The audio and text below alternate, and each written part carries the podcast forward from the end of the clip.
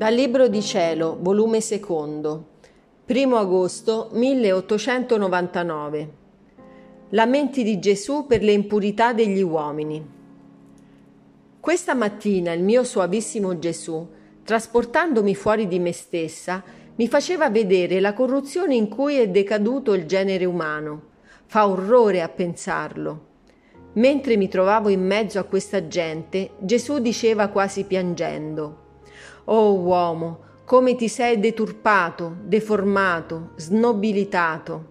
Oh uomo, io ti ho fatto perché fossi mio vivo tempio, e tu invece ti sei fatto abitazione del demonio. Guarda, anche le piante, con l'essere coperte di foglie, di fiori e frutti, ti insegnano l'onestà, il pudore che tu devi avere del tuo corpo e tu, avendo perduto ogni pudore ed anche soggezione naturale che dovresti avere, ti sei reso peggiore delle bestie.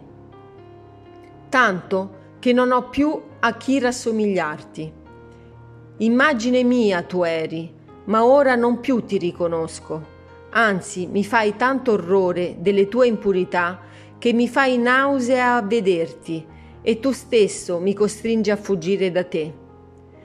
Mentre così diceva Gesù, io mi sentivo straziare dal dolore nel vederlo così amareggiato il mio diletto Gesù. Perciò gli ho detto, Signore, avete ragione che non trovate più niente di bene nell'uomo e che è giunto a tale cecità che non sa neppure più tenersi alle leggi della natura. Onde se volete guardare l'uomo, non farete altro che mandare castighi Perciò vi prego ad avere di mira la vostra misericordia, e così sarà rimediato tutto. Mentre così dicevo, Gesù mi ha detto, Figlia, dammi tu un ristoro alle mie pene.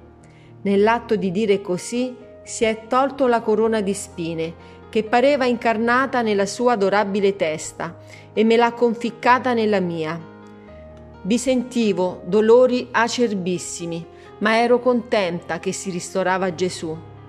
Dopo ciò mi ha detto, Figlia mia, io amo grandemente le anime pure, e come dagli impuri sono costretto a fuggire, da queste invece, come da calamita, son tirato a fare soggiorno con loro.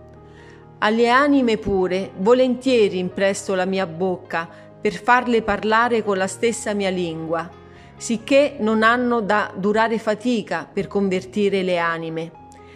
In dette anime io mi compiaccio, non solo di continuare in loro la mia passione e così continuare ancora la redenzione, ma quello che più mi compiaccio sommamente di glorificare in loro le mie stesse virtù.